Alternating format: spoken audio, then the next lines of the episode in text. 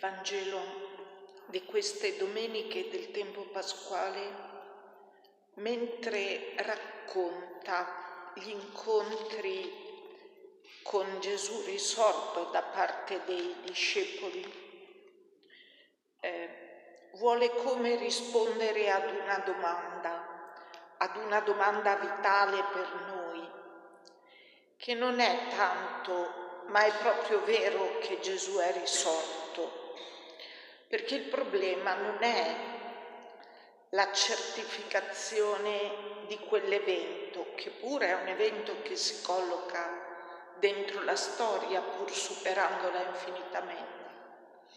Ma la vera domanda a cui gli episodi del Vangelo che ascoltiamo in queste domeniche vogliono rispondere è ma come si fa a vivere, a entrare nella stessa vita di Gesù risorto. Se è vero che la risurrezione di Gesù ci consegna una vita nuova, noi dentro quella vita come possiamo entrare? Come facciamo a farla nostra?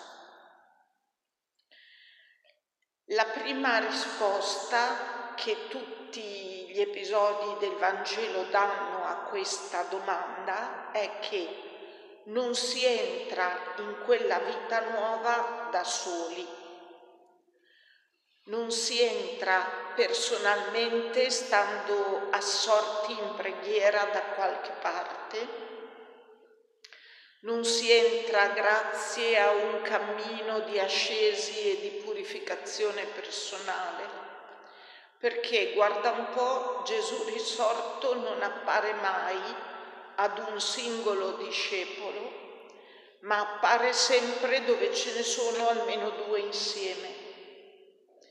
Domenica scorsa abbiamo sentito raccontare eh, dei due che si allontanano delusi sulla strada di Emmaus e che incontrano Gesù Abbiamo sentito raccontare che ai suoi riuniti Gesù appare e siccome ce n'è uno che non c'è, Tommaso non appare a quello, ma riappare a tutti insieme quando Tommaso è con loro. L'incontro di oggi si svolge di nuovo come in, dove gli undici sono riuniti insieme e ci sono anche i due che lo hanno incontrato sulla strada di Emmaus e parlano. I due di Emmaus narrano che cosa è accaduto loro di questo strano personaggio che hanno incontrato, di come gli hanno narrato la loro delusione e di come la loro delusione si è trasformata in prima in un cuore che arde hanno sentito il loro cuore che si scaldava alle parole di quest'uomo che spiegava loro nelle scritture ciò che si riferiva a Gesù e poi lo hanno riconosciuto nel momento in cui a tavola con loro ha spezzato il pane. Ecco, i due di Emmaus stanno raccontando queste cose agli undici, quindi sono lì tutti insieme, c'è una comunità riunita dove qualcuno racconta come ha incontrato Gesù risorto e Gesù di nuovo si fa presente in mezzo a loro. Mentre essi parlavano di queste cose, Gesù in persona stette in mezzo a loro e disse pace a voi. Quindi la prima indicazione che ci viene è questa. Non è nella nostra silenziosa solitudine, ma nell'affondare dentro la concretezza di una comunità riunita che vive e che si incontra per parlare di lui. Ma poi ci sono delle altre sottolineature interessanti. La prima cosa è che noi rischiamo di aspettarci che a vedere di nuovo Gesù presente in mezzo a loro la reazione possa essere quella di una gioia straripante, ma non c'è traccia di questo mentre invece sono descritti ben altri sentimenti, sconvolti, pieni di paura, credono di vedere un fantasma e Gesù che poi parla loro dà voce ad altri sentimenti turbati, sorgono dubbi nel vostro cuore. Quindi questa altra importante affermazione è che tutti i sentimenti della nostra umanità, tutti i pezzi potremmo dire della nostra umanità sono coinvolti nell'incontro col Signore risorto non per essere immediatamente trasformati solo in luminosa certezza, ma intanto per essere incontrati e abitati così come sono. Questa paura, questo sconcerto, questo timore, questo turbamento. E Gesù come risponde a questa umanità ferita che ha in primo piano tutta la sua fragilità, tutto il suo tormento, tutta la sua paura, Gesù risponde facendosi toccare, lasciandosi toccare. Guardate le mie mani e i miei piedi, sono proprio io, toccatemi e guardate. Un fantasma non ha carne e ossa, mostro loro le mani e i piedi. E che questo incontro con il corpo fisico del Signore risorto è il passaggio decisivo per questi uomini. Lo svelano le parole che immediatamente seguono. Di questi uomini prima descritti come sconvolti, turbati, eccetera, Luca dice, subito dopo che hanno toccato, che sono stati invitati a toccare il corpo di Gesù, poiché per la gioia non credevano ed erano pieni di stupore. Quindi alle emozioni tumultuose e contraddittorie di prima, sotto il segno del turbamento, vanno ad aggiungersi altre emozioni, questa volta di tonalità positiva, la grande gioia, pieni di stupore, e tuttavia l'esito è sempre lo stesso, che non riescono a credere a quello che vedono. L'incontro col Signore risorto avviene dentro una comunità riunita, l'incontro col Signore risorto avviene nel contatto con la fisicità del suo corpo risorto. Non è un'idea, non è una spiegazione in primo luogo, eh, non è un tirarli fuori dalle vicende della corporeità, è un immergerli totalmente dentro una corporeità che non è mai abbandonata. Cosa ci dice questo lasciarsi toccare di Gesù? Ci dice che per Gesù come per noi il corpo non è un qualcosa da attraversare e poi da lasciar perdere, da perdere per strada perché la vera vita sta da un'altra parte o la comunione con Dio si colloca da un'altra parte. Gesù che fa toccare ai suoi discepoli il suo corpo risorto dice che il corpo, che la resurrezione del corpo è la vocazione definitiva dell'uomo. Dice che il corpo è il luogo dell'incontro e della rivelazione di Dio.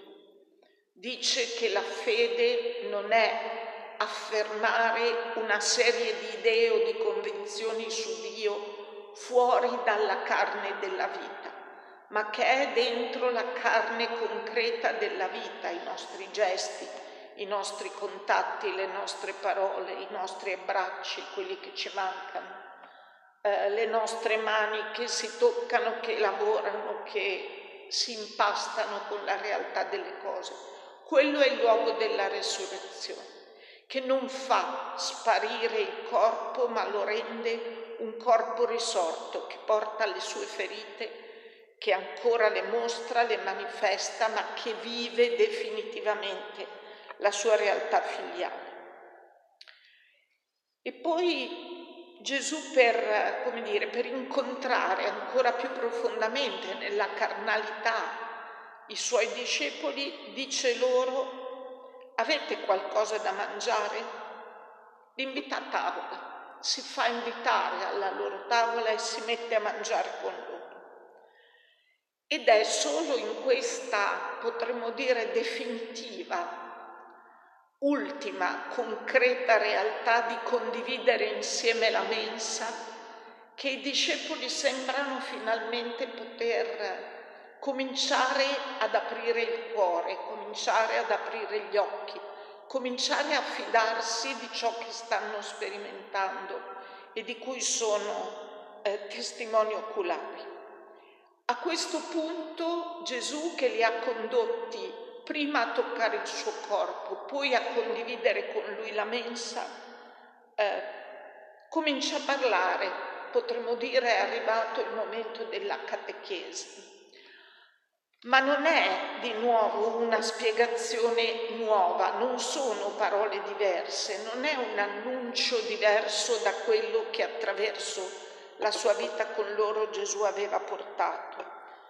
Dice, sono queste le parole che vi dissi, bisogna che si compiano tutte le cose scritte su di me. Aprì loro la mente per comprendere le scritture. E così vediamo riaccadere anche agli undici riuniti con altri discepoli la stessa cosa che avevamo visto accadere con i discepoli di Emmaus. Cioè per incontrare veramente il Signore risorto c'è bisogno di poter leggere la vicenda di Gesù alla luce di tutte le scritture di Israele, quindi alla luce di tutta l'attesa di Israele e delle parole in cui quell'attesa è stata narrata ed espressa. Così sta scritto. Il Cristo patirà e risorgerà dai morti il terzo giorno, eccetera. I discepoli hanno incontrato il Signore risorto nella comunità, hanno toccato il suo corpo, hanno condiviso la mensa con lui, viene loro eh, aperta la mente a comprendere quelle scritture che da sempre avevano sentito proclamare nella loro esperienza religiosa. E infine un mandato. Nel suo nome saranno predicati a tutti i popoli la conversione e il perdono dei peccati. Di questo voi siete testimoni. Questa è l'altra caratteristica dell'incontro col risorto L'incontro col risorto diventa sempre un invito ad andare a rendere testimonianza dell'incontro stesso. Questi discepoli che hanno sperimentato il perdono dei peccati, che hanno sperimentato che il corpo ferito dalla morte è lo stesso corpo del Signore risorto, potranno testimoniare ad altri eh, questa incredibile e profondamente nuova vita.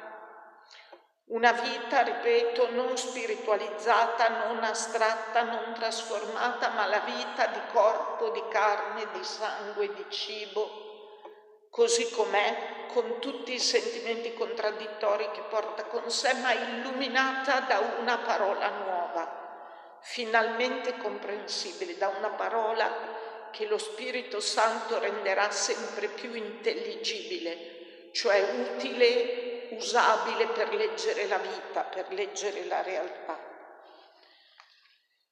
Ecco come anche in questo episodio viene sintetizzata l'esperienza della fede pasquale dei credenti. Cosa vuol dire per noi credere nel Signore risorto? Vuol dire rifare continuamente, perché non ci basta una volta per tutte, questo percorso. E nel rifare questo percorso sentir dire anche a noi di questo voi siete testimoni, di questo incontro, di questa novità di vita, di questa trasfigurazione dell'esistenza se viene vissuta da figli.